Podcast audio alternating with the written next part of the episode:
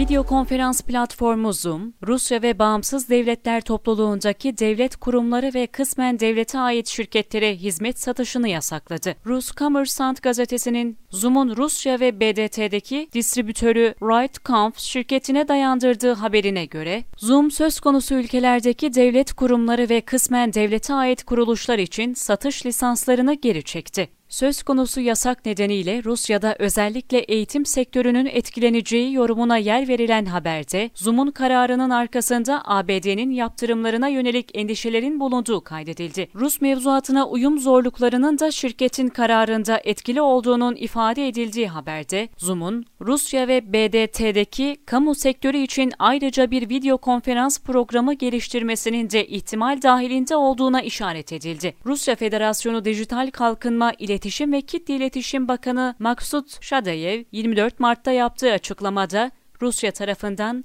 Zoom'a alternatif olarak geliştirilen programın 2022'de hazır olacağını öne sürmüştü.